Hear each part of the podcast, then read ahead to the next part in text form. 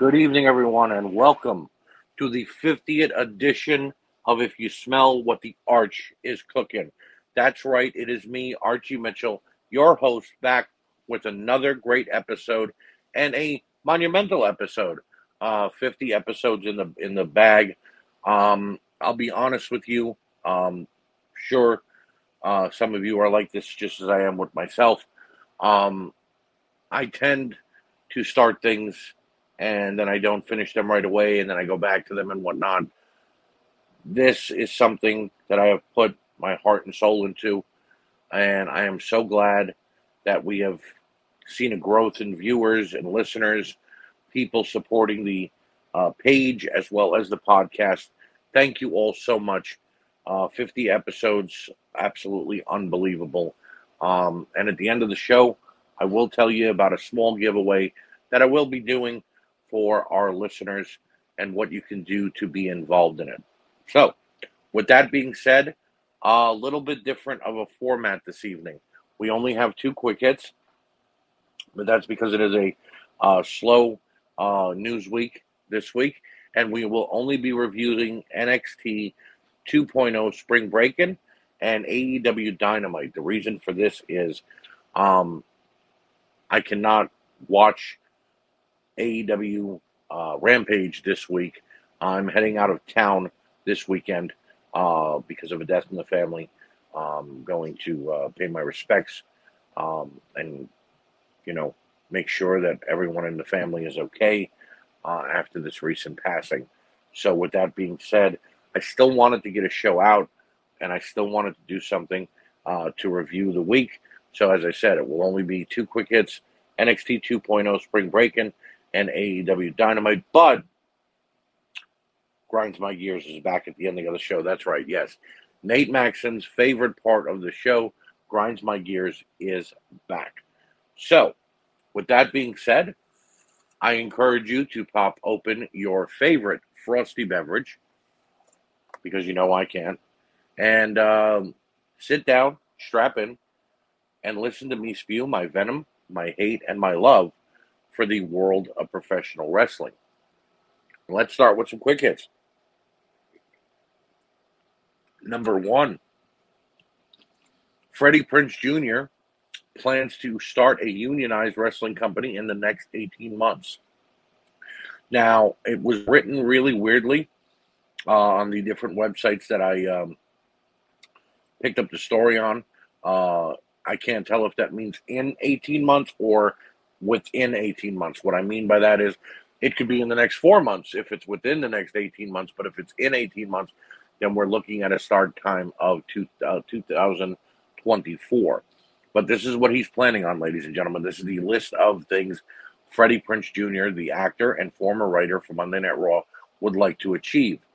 Wants a two hour show, has the money for a three year plan, storylines based in reality, men and women given equal time, wants to own the space it's filmed in, wants it to be a SAG show, Screen Actors Guild, uh, and no TV contract yet. Now, Freddie has got a lot of pull in Hollywood. He's been there for quite some time. He is a great actor. I've always found his work to be great, uh, good. Um, you know, uh, he's he's an all around good actor. He's not winning any Oscars, obviously, but his work in a, the first I know what you did last summer uh, as well as Scooby Doo. Um, you know, he's he's a fine actor. Um, on the writing aspect of wrestling, he did a great job of writing Monday Night Raw uh, with the rest of the writing team when he was there a couple of years ago, and he was well liked and praised by uh, some of the higher ups. So, Freddie has dipped a toe in the world of professional wrestling, and now he's looking to start his own company. Here is the only problem I have with this he wants it to be a unionized wrestling show. That means anyone who's under contract with AEW, WWE, or Impact would not be able to participate. For instance, if he had an open door policy and said anyone can come in the way AEW has had, well, they would have to be someone who is not under contract to one of those big companies and wanted to be in a wrestling union. Um, wrestlers have been trying to unionize for years. They have caught a lot of flack for it. Uh, the one most recently was Zelina Vega uh, speaking out about uni- unionizing wrestling because she wanted to keep her uh, Twitch stream and OnlyFans and everything else she had going on outside of WWE, and she was let go because of it. So I don't see any big names that are already signed going to this promotion if it starts. I do see other wrestlers though who are not signed or from other countries, uh, from companies like NWA or MLW, to be able to go to this company. So Freddie would have a handful of superstars, some who may not be signed right now and are waiting to go to a company might decide, hey, we're going to wait and see what Freddie does, and maybe he'll hire us. That would be great when it comes to guys like John Morrison, uh, Braun Strowman, EC3. You know what I mean? It would be great to see those guys back on television and to see what another company can do with them. Uh, here's my fear, though. Just like we saw with Lucha Underground, they contacted and contracted a bunch of great stars. They had a great show, but they did not have enough money to run more than a couple of seasons. They had to get funding for the remaining seasons they wanted to do. The funding wasn't enough. They had to cut back on a lot of the wrestlers' time and a lot of the show quality, and it hurt them, and they ended up closing. But the wrestlers were still under contract to Lucha Underground. And guys like Ricochet, who was Prince Puma, Kobra Moon, who is now Thunder Rosa, and so many others had to fight their way out of their contracts. So I hope that Freddie, looking for this to be a unionized show and involve SAG and allow it to be a reality based show, will uh, be a little more lenient with his contracts and allow these wrestlers uh, the right to leave if he can't produce any more than three years worth of storylines, which he said that he has the money. If this does, ha- does happen, though, uh, I would I'd be all for it. I enjoy there being multiple wrestling companies. I enjoy there being multiple things to watch in the wrestling aspect, and I love the idea of competition. And I think that Freddie putting up this uh, company along with AEW, Impact on the Rise, and um, WWE would make for a great time in wrestling again, just as it has been. So good luck to you, Freddie Prinze Jr.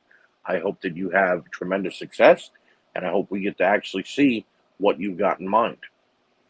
Quick hit number two Roderick Strong asked for his release from the WWE this past Sunday. Uh, Roderick has been very upset with the way that he's been used. Um, his friends are all gone. The ulti- uh, the um, undisputed era has left NXT and have been gone for quite some time. The last was Kyle O'Reilly, and now uh, Roderick is basically the lone wolf there. He has been with Diamond Mine that isn't working out so much since he lost the uh, cruiserweight belt. With Malcolm Bivens gone, they no longer have a mouthpiece, so I have a feeling that that group is going to go, you know, uh, away very soon and leave the Creed brothers to be on their own, Ivy Nile to be on her own, and Roderick to do whatever he wants. But if Roderick isn't happy and he's asked for his release, um, I hope it's given to him and they allow him to go out and pursue other aspects and avenues. But considering that he was at spring breaking, I don't know that that's going to happen. Uh, sorry for the spoiler if you didn't know it already. Uh, but yeah, Roderick Strong was at spring breaking for a backstage uh, segment as well as an in ring segment. I'll get to that in just a bit. And uh, it seems that the WWE are going to lock him down if they have to, the same way they did Mustafa Ali, Luke Harper, Rey Mysterio, and many others in the past who've asked for their releases, which really sucks. You know, if a wrestler isn't happy, he doesn't want the payday you're giving him, whether it be the greatest payday ever or not, um, and he's just not happy with his current direction, let the guy go.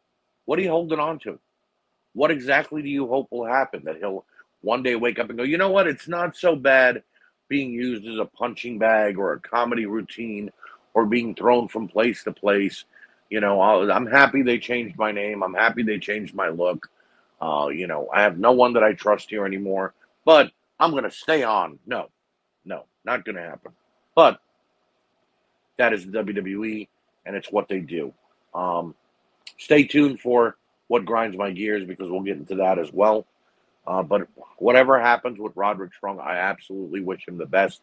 I hope that he gets his release And in all honesty, I know that he has ties to Ring of Honor, and he could very easily go uh, back to uh, you know go to AEW and do something with the, either the undisputed elite or anybody in that company.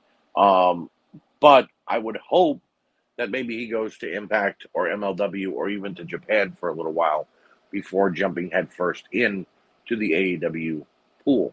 Um, mainly because that would just be oversaturation and it would look really, really muddy. But it's up to him if he even gets his release. If he doesn't get his release, I hope that they do something with him that he can be pleased with and actually enjoy uh, about his time there. So, with that being said, that brings us to the end of Quick Hits. And uh, we're going to move on to our next segment, which is our show review and NXT 2.0 Spring Breakout. Now, I'm a little upset because we've seen NXT adopt other shows of past WCW uh, times, uh, the Bash and you know uh, War Games, Halloween Havoc. I was kind of hoping that maybe we'd get Spring Stampede here, uh, or um, you know Bash at the Beach, uh, a theme of that nature, um, or what have you. But we got a, a, uh, a summer, you know, pool party feel, beachy feel here going on, and the show opens with a very weird promo from Pretty Deadly. They're running down tonight's card, and I still don't know their names. After that, we go in the ring for our opening match, and it's the North American triple North American title triple threat match, and I am I'm ready for this one. We have Carmelo Hayes, Solo Sikoa, and Cameron Grimes, and this was a show stealer, and it was just the first match. Sikoa proved he's a star in the making and hit some pretty big moves. That super kick to Hayes and turned into a code red was sick. Hayes continued to shine and had a couple of near falls, especially with that code breaker out of nowhere. Uh, and Cameron Grimes proved why he deserves to be the North American champion. Uh, in the end, he took a lot of punishment and he kept coming. He hit his finisher. He got the win at the 18 minute mark in a fantastic opener. Well done, NXT. At the tanning salon now, Mandy Rose gets into the tanning bed and wants to look her best for spring breaking. Well, Wendy Choo sneaks up and plays a prank and makes sure that Mandy is burning hot tonight because she set the lever for longer than uh, Mandy expected. She comes out as red as can be, and the segment ends with Toxic Attraction walking away from her and kind of giggling. Uh, for a show like this, I expect comedy segments like this, and I enjoyed it. Nothing wrong with that here. Newcomer Nathan Frazer cuts a promo and says he's not interested in social media he is just ready for a fight. We then see the Diamond Mine minus Malcolm Bivens, and Roddy is trying to rally the troops, letting them know that he is in charge and what he says goes. The final segment here is Duke Hudson and Indi Hartwell teasing a get together, but then they walk off. So I guess this was done to show us who's been fired in the last week. You never know. Back in the ring, we have Grayson Waller waiting for Nathan Frazer Great matchup for Frazer in his debut. The youngster showed us what he showed NXT UK for over a year and delivered a lot of high flying impact moves. Waller barely got in any offense, and I hope that means his push is done. Um, Nathan hit a great looking Phoenix splash and got the win at the 14 minute mark. Good outing for the youngster, and like I said, I hope we are done with the Grayson Waller experiment. We hear from the girl who hangs out with Briggs and Jensen. Her name is Fallon Henley. Who knew? And uh, she's in the breakout women's tournament. We also go outside and see the arrival of Legado Fanta- uh, del Fantasma and Tony D and his crew to a restaurant. We see Bron Breaker get psyched backstage, and the champ looks ready for tonight. We are then shifted to the sit down between Santos Escobar and Tony D. And this is straight out of The Sopranos, ladies and gentlemen. The segment comes to an end with a peace agreement between both, and I'm left with a facepalm because this makes no sense. McKenzie is interviewing the Viking Raiders, and they get interrupted by Pretty Deadly.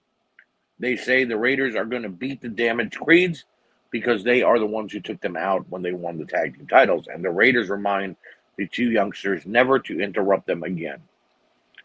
we head to the comments. For, we head to comments from Joe Gacy about his title match tonight. He says if he doesn't win the NXT title tonight, the company will never be the same.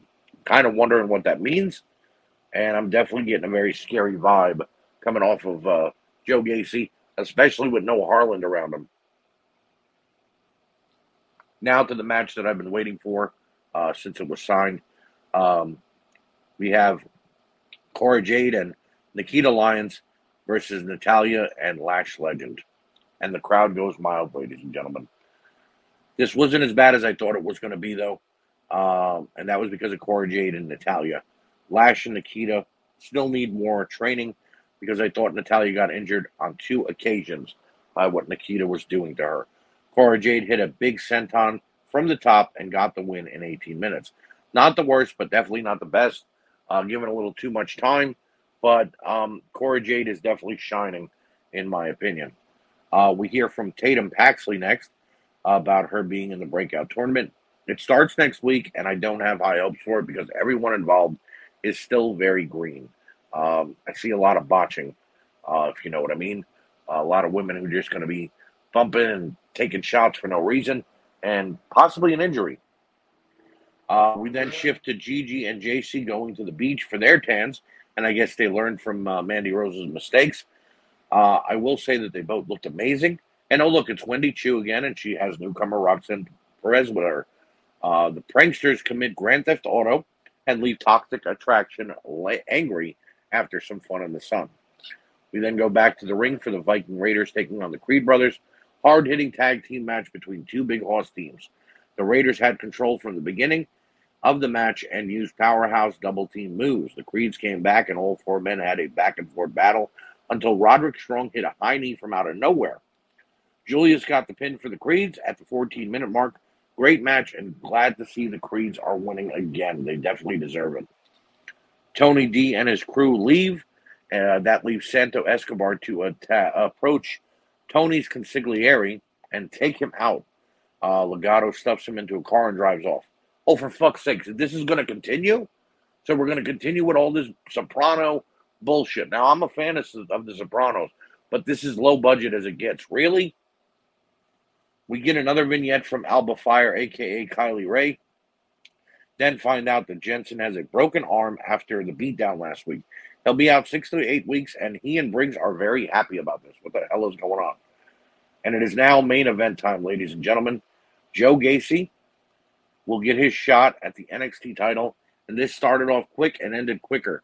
Gacy tried to use mind games and hit a devastating looking power bomb, but Bron kept going. The champion fought back and showed us that Steiner touch. A belly to belly and a clothesline led to Breaker's comeback. Gacy missed a springboard elbow. Breaker hit his finisher, and it was all over in 11 minutes. I wanted more out of the main event, but it was still good. Uh, they could have maybe shaved like five minutes out of, of uh, Natalya and Cora Jade's tag match and maybe took away a couple of the backstage segments. And we might have gotten a decent 20 minute world title match, but still okay. Post match, two cloaked figures in red mask attack Bron Breaker and stretchered him out of the arena at the request of Joe Gacy. Yes, let these two continue their feud. I'm giving Spring Breakin' a 4.5 out of 5. It was a great show, and the wrestling action and backstage segments were actually very good and needed. But remember, this was a special show, so I'm not having high hopes next week. It could just be back to that same NXT vibe that we were getting last week and the week before. In any indication, though, good outing here, great title matches, and I can't wait to see what they have in store for us next with Joe Gacy and Bron Breaker. On to AEW Dynamite now.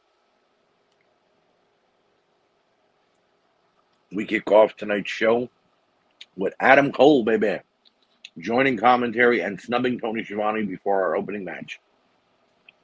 It's Jeff Hardy taking on Bobby Fish for the Owen Hart tournament spot. What a way to open up Dynamite, a classic battle of technical wrestling meets high flying ability. Fish used his ground and pound.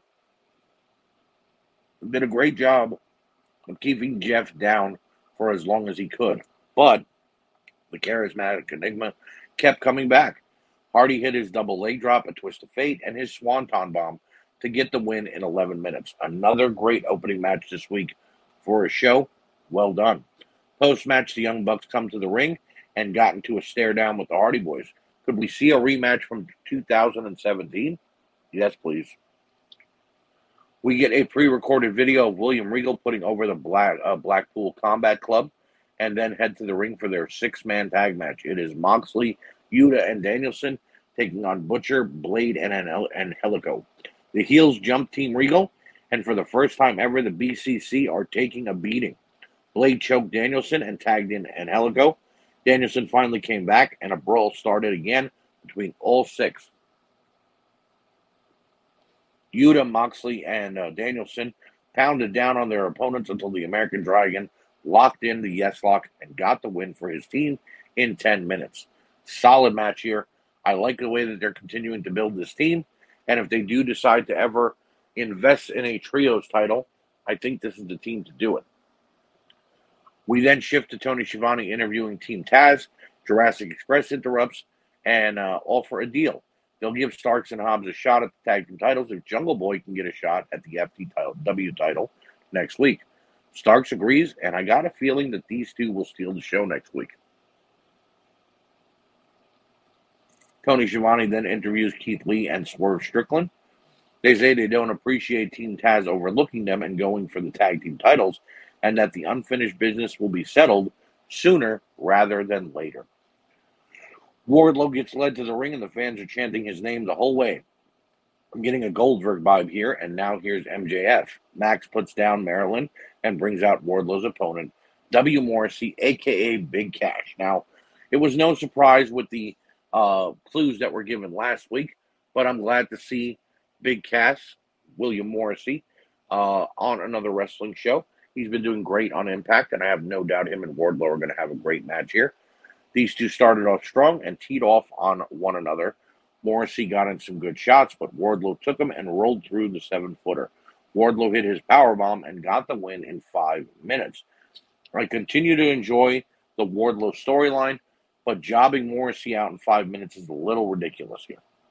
Post match, Wardlow destroyed all the security in the ring and the ones that MJF sends out.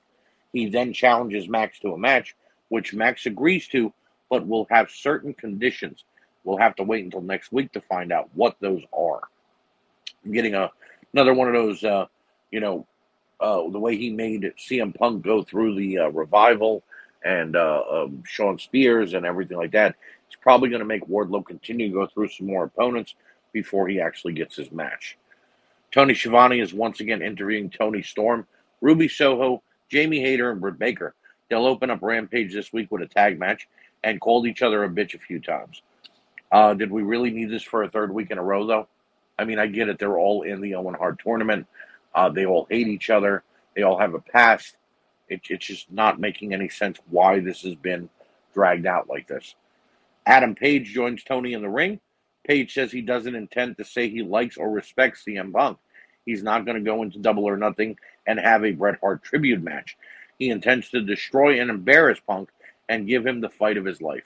I cannot wait for this match and all that it has to bring, ladies and gentlemen. You are going to get an absolute fight. It is the best in the world, taking on Mr. Cowboy shit himself. Adam Page has been a fantastic world heavyweight champion. He is uh, definitely doing what Kenny Omega did and what Moxley did and Jericho did, bringing prestige to that title. The question is will he continue it as a face, or will CM Punk bring out the heel in Adam Page? Could Adam Page lose the title to CM Punk and we go into the summer of Punk yet again? That's a lot of questions to be answered, but we'll find out at Double or Nothing. We then hear from Jay Lethal, Sanjay Dutt, and the not so great Kali. Uh, Lethal challenges newcomer Takasha for a match on Rampage, and judging by the highlight videos of Takasha that I've seen, this could be very, very good. Uh, Santana then takes on Jericho. The young Santana starts the match off by attacking Jericho in the aisle. He had Jericho reeling in the ring and showed off as expected. Jericho finally countered and beat Santana down for just a little bit, but Santana fought back and got in a couple of near falls. A distraction from the Jericho Appreciation Society, dumbest name ever, allows Chris to hit a low blow, followed by the Judas effect, and Jericho got the win in 12 minutes. Really good match, and I enjoyed how Santana was highlighted here. I kind of wish Chris would have put him over, but I think that'll happen somewhere down the line. Uh, backstage, the Gunn Club approached the acclaimed with gifts. Apparently, the glum, Guns and the acclaimed are now scissoring. What the fuck does that actually mean? Back inside the arena, Brian Pillman Jr. and the Varsity Blondes cut a promo about the House of Black. Pillman quotes John Harbaugh, his late father's friend, and challenges the House of Black to a fight. They arrive and take the Blondes apart. Black tries to turn Julia Hart against her team and almost does, but she fights it off and Black leaves her crying in the corner until that triangle runs them off. Really good segment here. Glad to see them doing something with everyone that is involved in this feud. Uh, was kind of thinking Julia Hart was going to turn here. Mark Sterling runs down the accomplishments of Jade Cargill and the baddies. Seemed a little pointless and was only done to hype up Red Velvet. Rey Fenix then took on Dante Martin, and they called this a dream match. And while I don't agree completely, it was definitely an incredible high flying matchup. Fenix and Martin did everything they could to get the fans on their feet. Martin almost hit his finisher, but Fenix countered, hit his finisher, and got the win in 10 minutes. I wanted more, but definitely a great, great matchup. Darby Allin tells us he's drawn Jeff Hardy in the first round of the Owen Hart tournament. Says no matter what, it will be a great match, and Sting agrees. I didn't know I wanted this match, but let's go. Thunder Rosa is out on the stage and talks to the fans about how hard she's fought to be AEW Women's Champion. Rosa says she's happy to continue to evaluate to elevate the women's division and calls out her number one contender Serena Deeb. They exchange respect and trade words, but ultimately comes down to Deeb challenging Thunder. They'll meet at double or nothing. One, I'm happy Deeb and Shida are done feuding, and two, I think these two will tear down the damn house. We hear from John Silver about his matchup with CM Punk next week. I got a feeling Hangman Page is going to get involved in that one. And then we go to our main event. And it is Deonna Purrazzo and Mercedes Martinez to unify the Ring of Honor women's title. Deonna was the champion. She could not make it to the ROH event that was held a couple of weeks ago. So Mercedes Martinez uh, became the interim champion by defeating Nightingale. Uh, this was another classic battle as we had the brawler taking on the submission expert. Mercedes fought hard, but Deonna kept coming back and tried tried even harder. Um, they fought in and out of the ring, both keeping pace with each other. But Martinez finally got uh, Purrazzo to make a mistake. She locked in a, a submission move out of nowhere, and Martinez got the win in 10 minutes. Your winner and new ROH Undisputed Women's Champion, Mercedes Martinez. Congratulations, Mercedes. Glad to see you finally getting the recognition you deserve.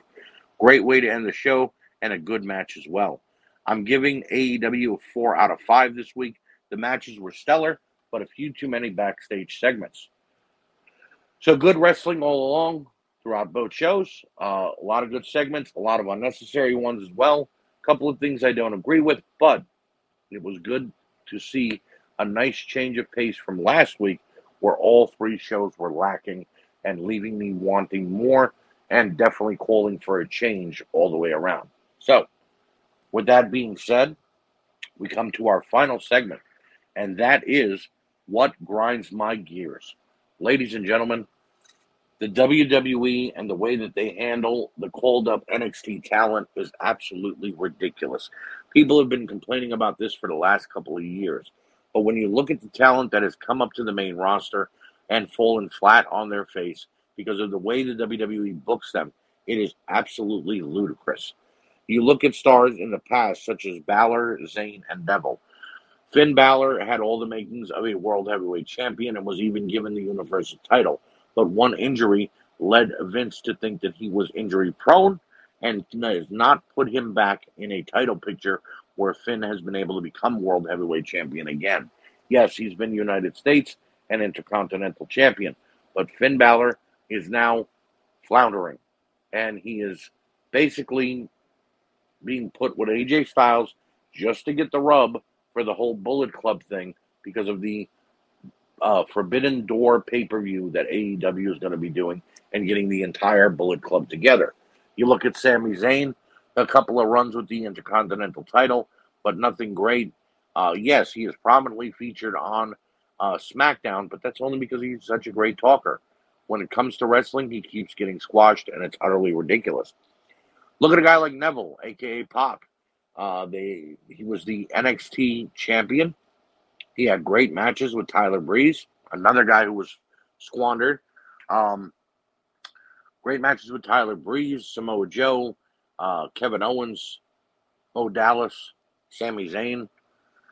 And then he comes to the main roster. They give him the uh, cruiserweight title, and they don't allow him to grow anywhere anymore after that. Um, most notably, recently, Raquel Gonzalez, who was a force in NXT, and although finally became a babyface in her last few weeks in NXT, has been called to the main roster, and she is now a smiling joke of her former self. Uh, this woman was a monster who was manhandling two and three women at, the, at a time, and now they're making her into this fan-friendly, "I love you" person, and it's really ridiculous.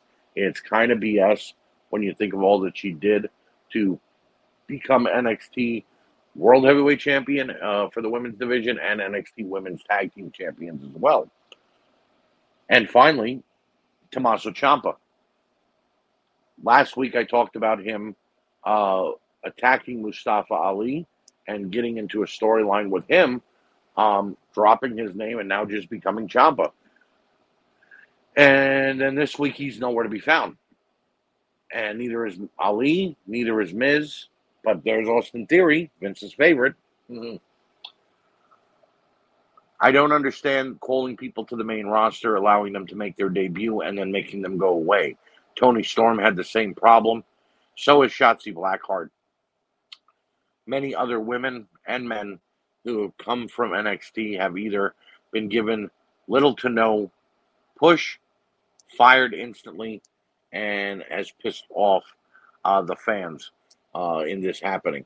You get us all riled up, you make us enjoy them on NXT, and then you do diddly squat with them when they get to the main roster.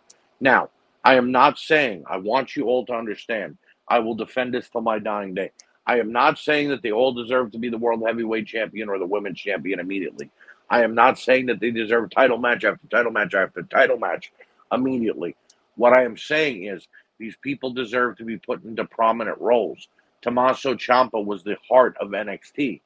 Why he is not on Raw or SmackDown every week and having great matches with the likes of Dolph Ziggler, with the likes of Mustafa Ali, Miz, Austin Theory, Bobby Roode. Hell, he could have a great match with Roman Reigns. It doesn't have to be for the title. You understand? Uh, people like Otis, thank God, and Chad Gable are actually have some purpose again because they were put into a tag team. Um, it's just ridiculous to me that Vince brings these people up. And I understand a lot of these people were from the Triple H era, and um, you know he didn't like it very much, and thus fired everybody that he could that was a part of that. But if someone made you money one place, then when you promote them, they're going to make you money in the other place as well. If they were getting ratings, and look, I, I'm not saying that NXT is doing 2.5s and 3.5s and 4.0s. No. But if you have a core fan base that watches NXT and you move one of their favorites to the main roster, well, they're going to tune in every week to see them on Raw or SmackDown. If you've got a favorite that was on Raw or SmackDown and you send them down to NXT, well, they're going to watch NXT because of that. See, there's where we look at what's been going on lately. Vince thought that Dolph Ziggler was this great wrestler again, someone people wanted to see, so he sent him down to NXT and he made him the champion for a few weeks. Truth of the matter is, nobody cared to see Dolph Ziggler. Nobody cares to see Natalya. Yes, we cared to see AJ Styles. Yes, we cared that the Viking Raiders just made a return but we don't care about the rest of the people Vince thinks that we do. So when you send people to NXT that we don't want to see, we're not going to watch those segments. We're going to boo, we're going to complain, and we're going to bitch because that's what we all do.